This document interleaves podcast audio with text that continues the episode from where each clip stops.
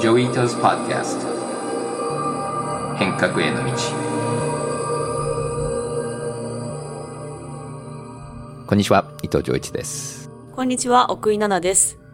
ジョイさん7月1日付で千葉工業大学の学長に就任されたと聞きました。はいそうなんですよ。おめでとうございます。ありがとうございます。はい 今までは大学内の変革センターというはい。研究所があるんですけれども、えそこのセンター長だったんですよね。はい。そちらも続けられるんですか？そうですね。そこも引き続きやってで変革センターは研究リサーチの方にあるので自分で授業もやってたんですけども今度の学長っていうのは学生の教務とかその先生たちの方の仕切りなのでこれ両方これから続けます、うん。学長は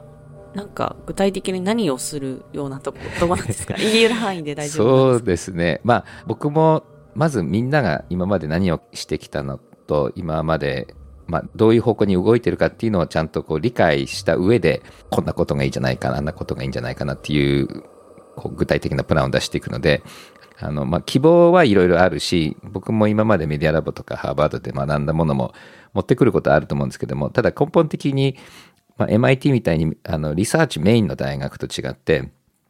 千葉工大はこの学部の教育の方がどっちかっていうとメインなので多分大学のこうバランスとかやり方もだ随分違うところもたくさんあるももちろんアメリカと日本の文脈も違うので、まあ、どんだけ今までやってきたことが役に立つかっていうのは多分これから分かることだと思いますし、まあでも日本は本当にこの IT 人材がもう圧倒的に足りないのと、そしてまあ社会的な地位も技術者っていうのも海外よりも少し低くて、前から一般の技術者じゃない人たちのこう技術の知識っていうのもすごく上げていこうっていろいろやってきたんだけどもでもエンジニアリングそのものをやっぱり次日本のこう結構コアになるので、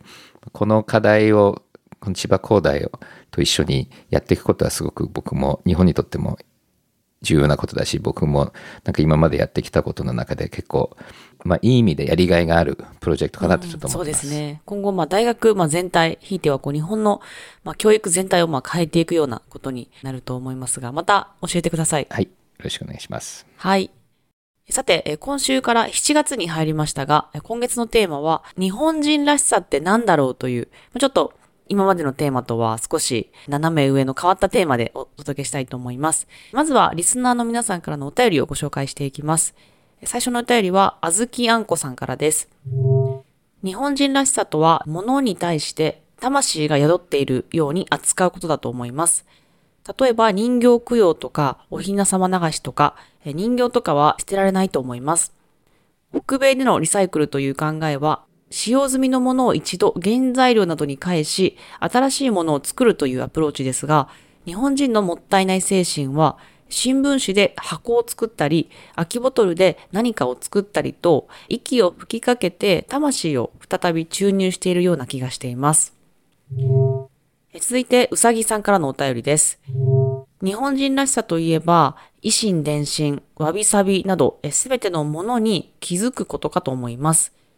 先日たまたまお庭に案内いただいたのですが、昔からの日本人は庭園の風景を見ながら水の音、風の音、生き物の音を楽しんだそうです。そうした小さな気づきが日本人らしさなのかもしれません。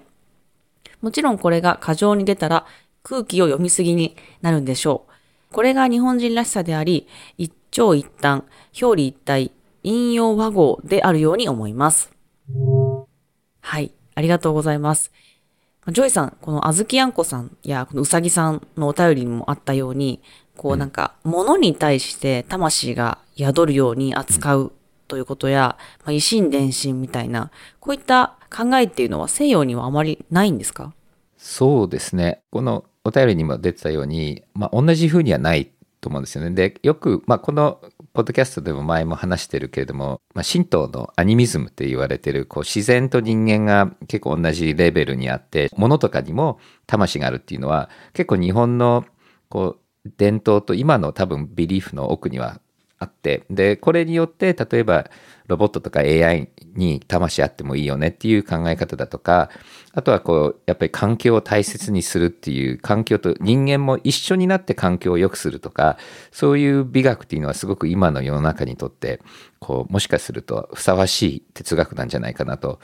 でで西洋もそういうこうレスペクトとかなくはないんだけれどもやっぱりこう自然をコントロールするとかあとやっぱ人間が一番神様が上にいて人間がいて、ね、動物がいて物があるっていうそういうこうヒアルキーっていうのは結構西洋哲学に多いしで哲学者によってはそのまた奴隷とマスターの哲学みたいな感じでキリスト教は奴隷側の立場だよねみたいなのでニーチェとかはもっと上のリーダーの方の哲学とかそういうこう結構こう hierarchy を作っちゃう。で日本も hierarchy なくはないんだけれどもこういう特にこの物とか自然に関しては結構同じ哲学的空間にいるっていうのはすごく僕はいいんじゃないかなと思います、うん、そうですねなん。かさっきジョイさんが言ってくださったあの無っていう概念っていうのも、まあ、日本人らしさかなと思うんですけれども、うん、最近ジョイさんもよく引用している千葉工大の設立にも関わった哲学者の西田幾多郎さんは日本文化を形なきものの形と定義しています。うんうん、このね、定義も、やっぱり無っていうのも日本人らしさではありますよね。うん、そうですよね。だから、その無とか、あとは、あの、西田さんは純粋経験とか、特に西洋なんかは、こう、お金で換算するとか、形にするとか、数えられるものとかメジャーできるものが価値だっていうのって結構重要だと思うんですよね。で結構あの学会でもこうメジャーメントとかそういうのって結構大事でで日本人はそのなくても何にもないのに価値があるとかこう一人一人をこう同じなんだけども一回一回のお茶会の一期一会っていうので全部が違うとかだからその違いの部分もそうだしあとは人間が体験することの価値とかっていうのってすごく大切にしていてでそれが結構感じられるとその例えばイーロン・マスクはよくこう我々はシミュレーションの中に住んでると、うん、もしかすると誰かがコントロールしてるんじゃないかなっていう発想があってでそのシミュレーション完全にデジタルの中だけで全部リアリティが存在するっていう話と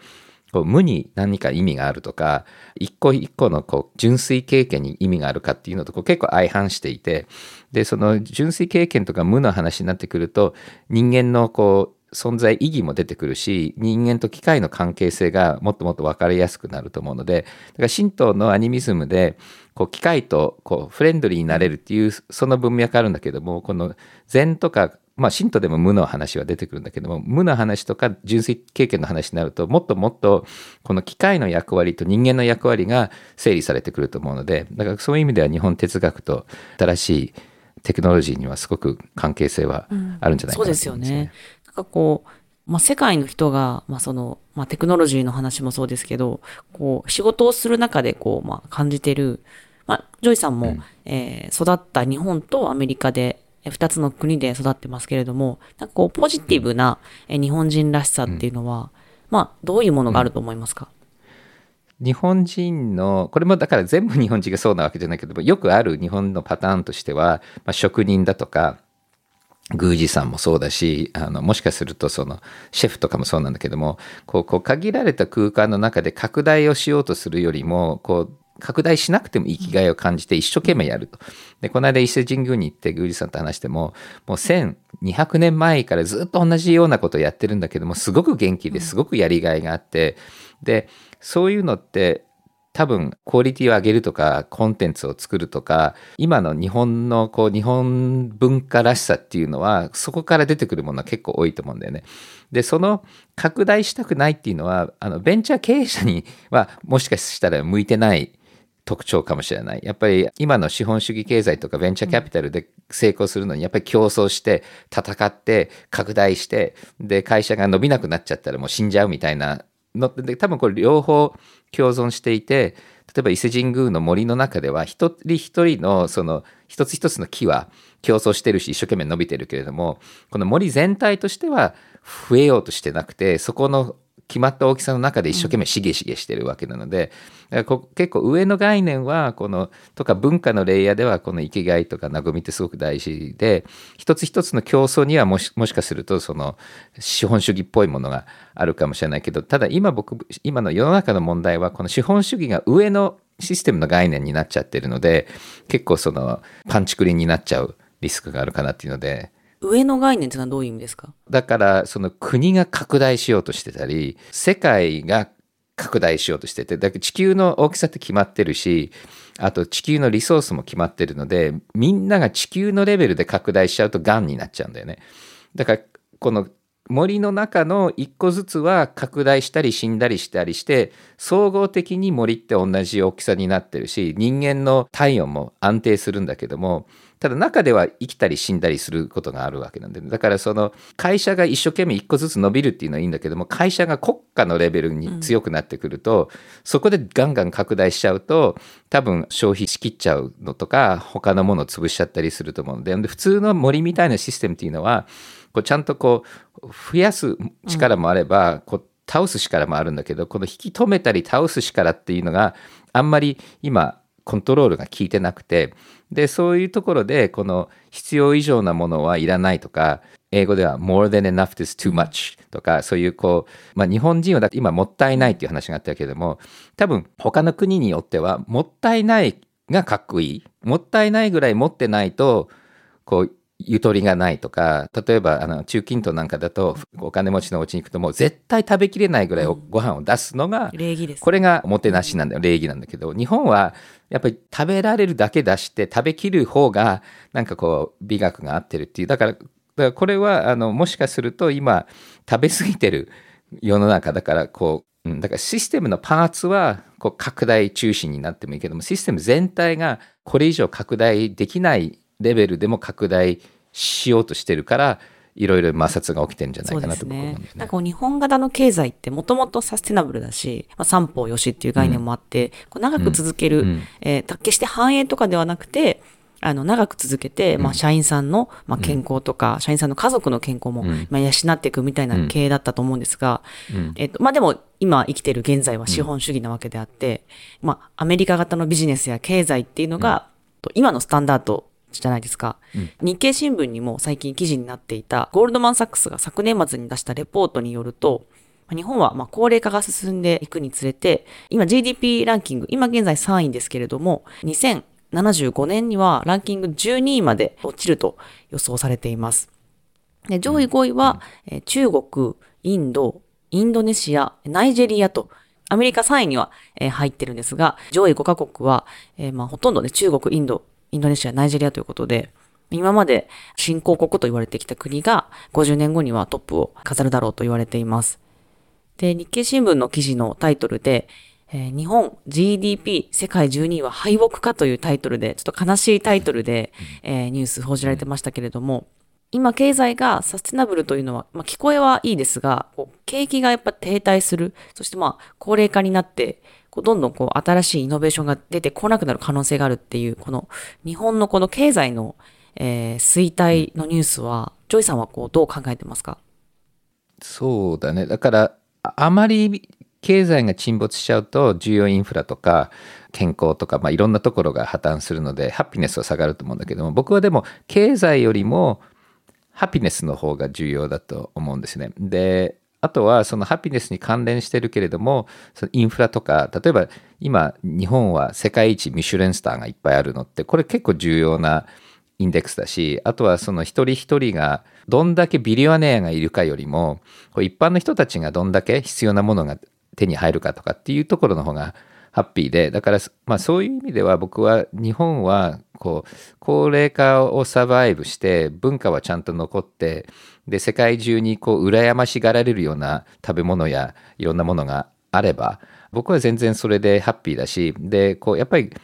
過去振り返って、まあ、もちろん日本のいろんな家電とか車とかいろんな産業っていうのはあの重要だけれども僕はどっちかっていうと古い日本の文化とか、あの神社とかお寺の方が日本が一番重要とするべきものだと思うしそれがちゃんと残れば残るようなインフラがあってそれでこれも海外の人たちがすごく日本のことを理解して日本のことを好きになればこう海外からもそこにリソースは入ってくると思うので、まあ、だからトゥーリズムとかこの観光が GDP にどうやって貢献するかとかっていうのまあだから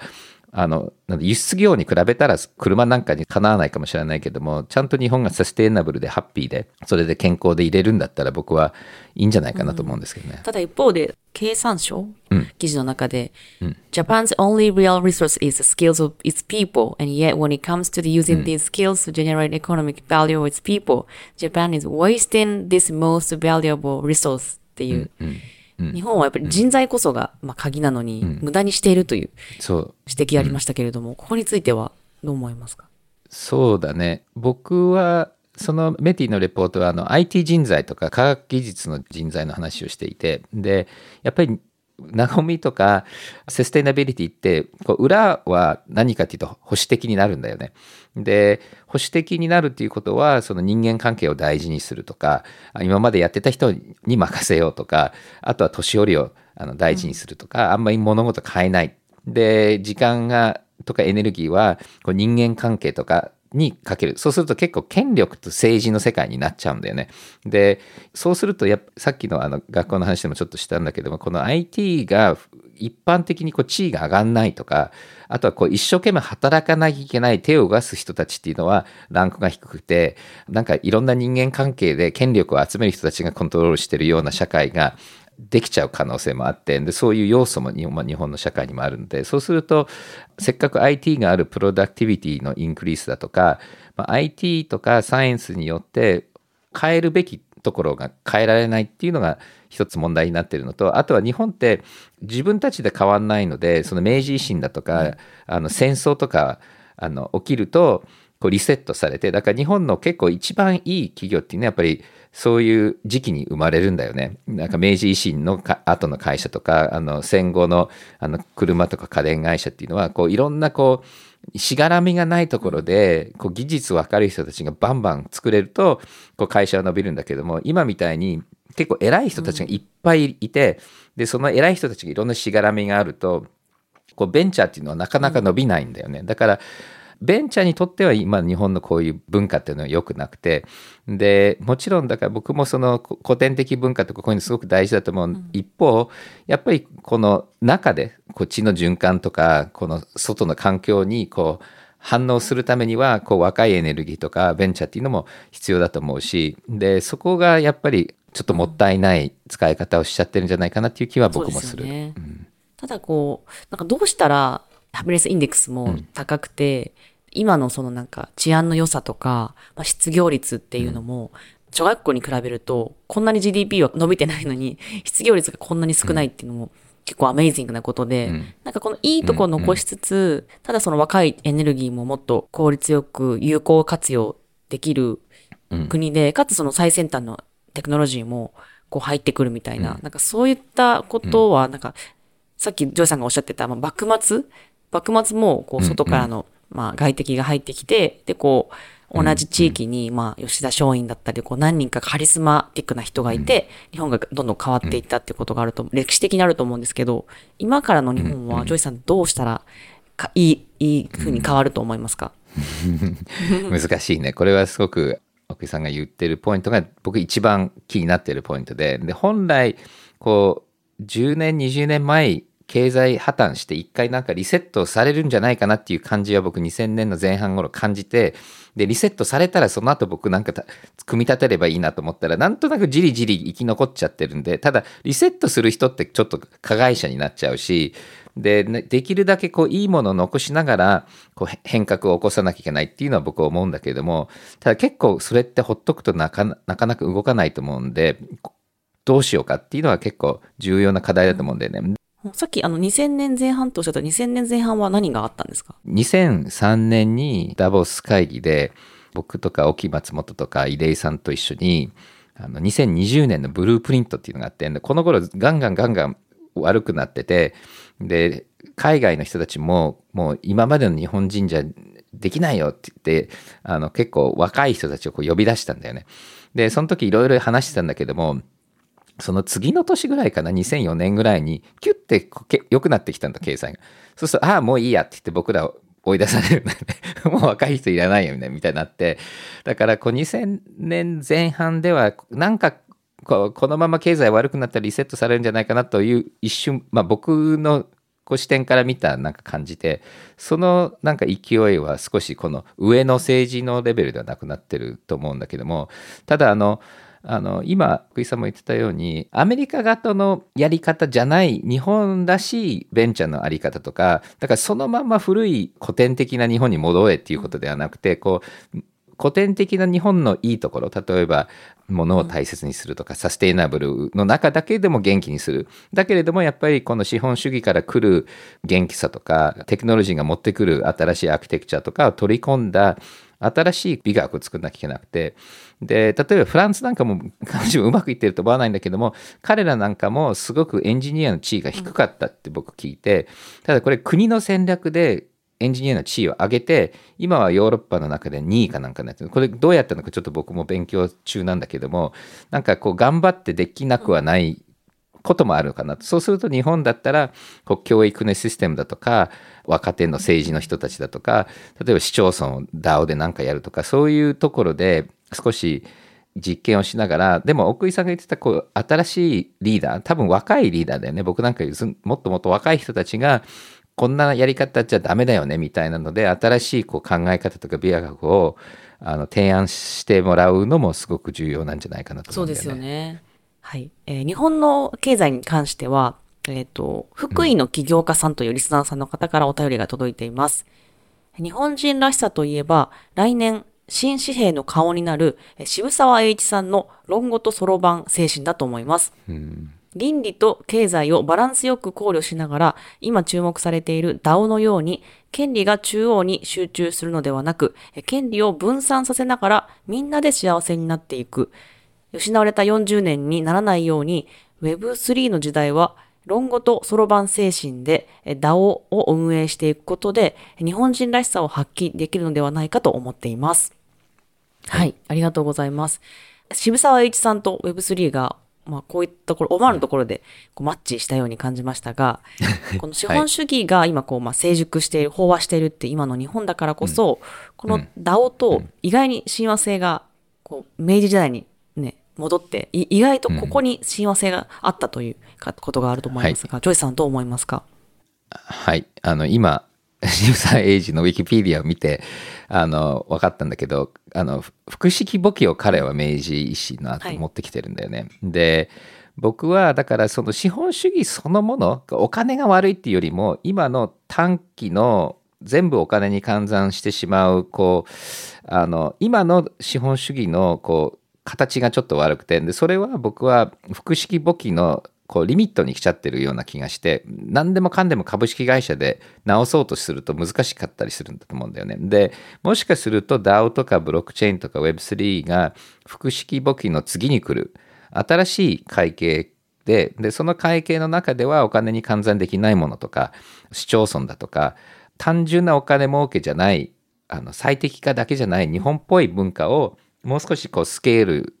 大きく社会全体でやるような非中央集権型でできる可能性は僕あると思うのでこのダブルエントリーブックキーピング複式簿記が明治の大きな変革だったとするとこの Web3 がこの次の大きな変革の根っこになるっていうことは僕ありだと思うのでだから今の福井の起業家さんが言ってる話は僕すごく面白いと思うしこの渋沢さんにつないだのは僕もいいアイデアそうですね。その複式簿記明治版複式簿記がこう令和で、まあ、Web3 になってくると、うん、まあ面白いですよね、それも。一方で、この Web3 や生成系 AI など、新しいテクノロジーが登場した今だからこそ、GAFAM 今一強の時代から、日本が経済力を取り戻すチャンスみたいな意見も、えっ、ー、と、あります。うん、で今後テクノロジーを取り巻く経済の、まあ、あるあるべき姿っっていうのは、ジョイさんはどんなものになると思いますか？この Web3 の時代で、これは本当に仮説なんだけども、コミュニティとか、ファンカルチャーとか、文化とか、で、こうみんなで一緒にこうシェアしながらうまくやろうとかっていうようなのが、まあ、日本の強みだとすると、あのもしかするとこの Web3 の一番のコンテンツっていうのはこうみんながコミュニティにジョインしてそしてこう生きがいを感じながらなんか、まあ、だオープンソースもそうだしあのファンフィクションもそうだしゲームの中のコミュニティもそうなんだけども、まあ、そういうのはもしかすると日本初から出てきてであの、まあ、ゲーム業界っていうのは今まで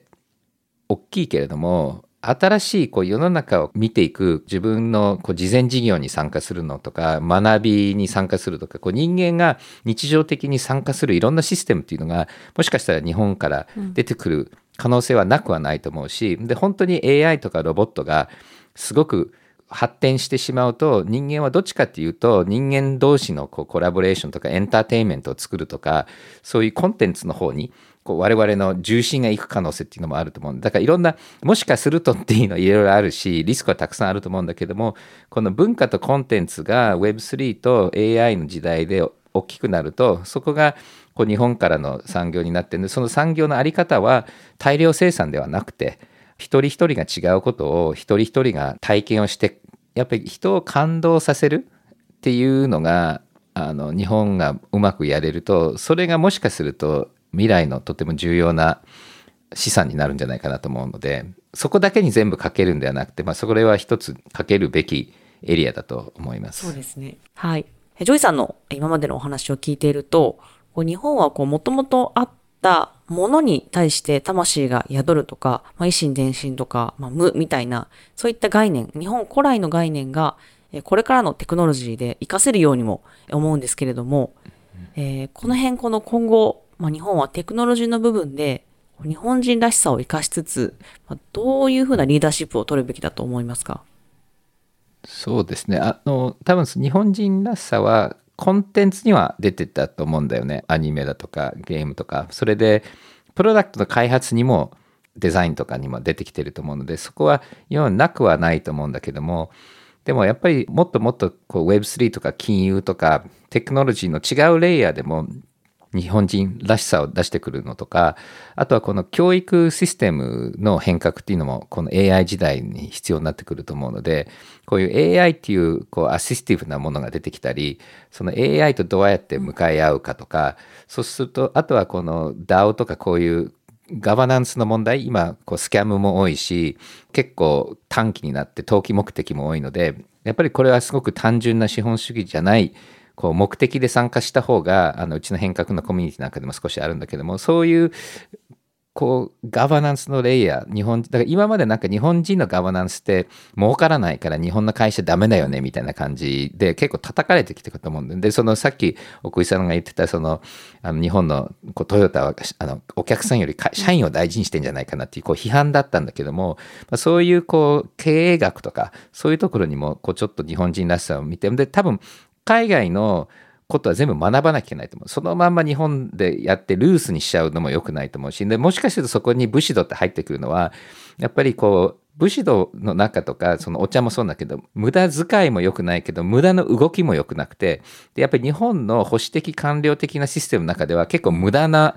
こう儀式とか活動もたくさんあると思うのでだからそういう意味で言うとそのこういろんな意味で無駄をなくすっていうのも僕重要だと思うのでだからなんとなくこうこうちょっとふにゃっとこう入っちゃってるところをもうちょっとこうピシッと仕切り直す必要があって、で英語ではリファクトリングっていうんだけどもリファクトリングって何かっていうとこうぐちゃぐちゃになった複雑なものをシンプルにする。だからソフトウェアを無駄を削るっていうのがあってでこう法律とかソフトウェアとかプロセスっていうのはリーダーシップがいないと無駄ってなくならないんだよね。だから例えばソフトウェアってフィーチャーを足すのは簡単だけど、バサッと切るのってすごくエネルギーかかるし、誰もインセンティブがないのね。で、それにはやっぱりスティーブ・ジョブズみたいな人が来ると、シンプルにバサッとできるんだけども、いないと、今の OS みたいにぐちゃぐちゃに複雑になっちゃったりするので、で日本でこうバサッとシンプルにする権限持ってる人がいないんで、だからそれが明治維新とか戦争でバサッとシンプルになるんだけども、そのただそのこう武士道の美学の中には少しこうバサっていう感じなくはないと思うのでだからもしかするとそこに何かヒントがあるのかちょっと分かんないけどそのこう simplify するためのあのミニマリズムのところを経営学とかでどうやっていくかっていうのも一つ課題かなとそうですよね。なんか今0101って1を作るっていう風なのがいいとされてるけど逆ですよね。日本はこう10を1にするっていうか、0にするっていうか、無駄をいかになくすかっていう方が、私も日本は大事だなと思います。うんなんかその simplicity とか、まあ、ジョブスがあの calligraphy 習ってたとかも有名ですけど、なんかその simplicity のヒントをもらうために、こう、学ん。だ方がいいことって何かジョイさんありますか、おお茶？あ、じゃあ、わかんないけど、お茶ってシンプルなんですかね？うん、お茶は無駄がないんですよ。ね。ちゃんとした茶道っていうのは無駄の動きが1ミリもないっていうのが1個だし、あとはそのお茶室には無駄なものないのよね。お茶室には持ち込んだものしかこうストーリーはなくてあのお茶室っていうのは限りなくこうあのあの、まあ、自然はあるんだけどもそこになんかこうアートとか追いかけとかないじゃない、自分が持ち込んだ掛け軸だけだしあとは例えば長次郎のお茶碗っていうのはもう限りなくこう無に近づいていくんだよね。でこの間あのあの楽軸乳さんと話してた時もやっぱ長次郎のお茶碗にはこう自分のこのアーティストの表現もなくて黒でもないなんか薄暗い部屋で見るともうほとんどお茶碗として存在がないのがその長次郎のお茶碗だったんだよね。でそれはやっぱりこの無駄なエネルギーをどんどん引くと本当にその茶人と客が直接つながって本当の一期一会になるっていうのはこの禅のこのミニマリズムの世界ででそこは本当に無駄をこう消していく。まあもちろんいろんなお茶の流れがあってこう少しこう派手になったりちょっとガチャガチャしたりする表現もあってもいいと思うんだけどもただその利休とかあの長次郎の原点のところっていうのは本当に無駄がないんだよねちっちゃな部屋で薄暗いところでもうほとんどこう美しいとも言えないようなお茶碗で体験をするっていうとこからなんかやっぱりルーツがあるのはやっぱりでだからそういう意味で言うとガチャガチャしてたお茶を利休がバサッとミニマリストにしてただすごく上手にバサッとしたからそのやっぱり美学ってまだ残ってるんだよね。ただこの間この番組にも出た中津さんは俺は嫌だと。俺はギンギラギンがいいんだみたいな人ももちろんいるのでそれもまあお茶なのであの全部のお茶がすっきりかどうかっていうのはまあ僕が好きなお茶はじゃあすっきりなのかな。でも、経済的、経済の今の経営的にも、やっぱりイーロン・マスクがね、レイオフしたり、あと、クレディ・スイスで働いた UBS が、従業員結構多くを今切るって言ってたりとか、ちょっとそういうなんか、経営的にもし、ね、こう、メイキシンプルにして、全部バサって切るような時期なのかもしれないですね、今。そうだね。うん。はい。で、最後にですね、田中さんからお便りが届いています。私が思うえ世界に広めたいポジティブな日本人らしさはえ昔の子供の遊びの中にあると思います。えそれはミソカスのようなちょっと発達の遅れている子供もえ特別ルールをみんなで考えて一緒に遊べるようにしていたことです。日本の公平で平和な原風景のように私は感じられます。え AI を社会に実装するには、ダイバーシティの強みがつながり合って生かされるように、生活者としてみんながいろんな方向から動き出すことが、必要ではないでしょうか。だから様々な立場にいる人が垣根を越えて社会実験をしながら学び合うというコミュニティがもっと増えてほしいです。そしてそれができる素地が日本にはあると私は思っています。はい、ありがとうございます。ジョイさんはね、ずっと遊びが学びにつながるというふうにも言ってますが、えーこのお便りどう思いますか、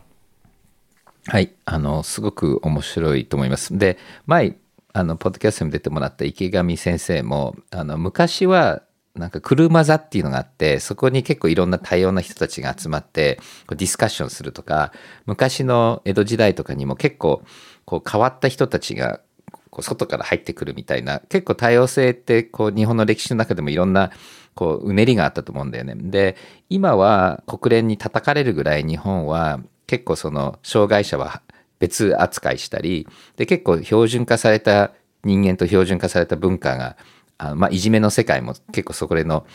一部だと思うんだよね。で僕らが今結構言ってるこの neurodiversity の話とそれとその多様性を補ってサポートする AI の可能性とそれとやっぱり AI によってみんながちょっとずつ違うことやる方が人間の価値は生み出てくるんじゃないかなとかあと fairness の問題でもそうなんだけどそのダイバーシティとインクルージョンと AI とでそれをこう昔はまた違う関係性をさっきのあのみそかすっていうの僕も知らなかったんだけども、まあ、そういうのも少しこういいヒントを探しながらしかもこう高齢化になってくるとやっぱり若い人も少ないしあとは今よくそのジェンダーアクティビティでもやっぱり女性も社会にもっともっと参加させるとか LGBT で多様性の話も出てるのでこれを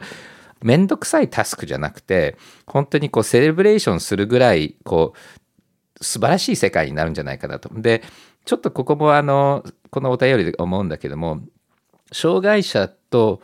一緒にいたことないとどう付き合ったらいいか分かんないから違和感があってみんなちょっとこう避けるんだけどこの間ヘラルビンで松田さんも言ってたけどもやっぱり自分の兄貴も自閉症で普通にこう生活してたんだけどもやっぱり学校に行くとなんかいじめられてこう変な人になっちゃうんだけども、家族だと全然平気なのねだから一緒に生まれ育っていくと障害者だろうが自閉症の子だろうが付き合えちゃうんだよね。で日本ってやっぱりそういう子を学校にも入れないし障害者も学校に入れないのでみんなどうやって付き合ったらいいか分かんないし何が楽しいかも分かんないけどもそのヘラルボニーのあの増田さんも言ったけどもこうなんか慣れてないとすごく変な気分になるんだけども慣れてると別にあよくあるある話になるわけ。でだからこうやっぱり一緒に生活すると結構それはそれで楽しくなって多様性って実は慣れると楽しいんだよね。だからそのやっぱり多様性に慣れてそれがちゃんとその社会としてレバレージできる日本って僕すごく可能性があると思ってそこには僕 AI ってうまく使うとすごく役に立つんじゃないかな、ね、そうですね。そう思いますはいありがとうございますえー、番組では引き続きお便りを募集しています。生きがいや和みなど日本独特のスピリットが世界中で注目されています。グローバルに受け入れられる日本人らしさってどんなものがあると思いますか？世界に広めたいポジティブな日本人らしさをぜひ教えてください。はい、ジョイさん今週もありがとうございました。はい、はい、ありがとうございました。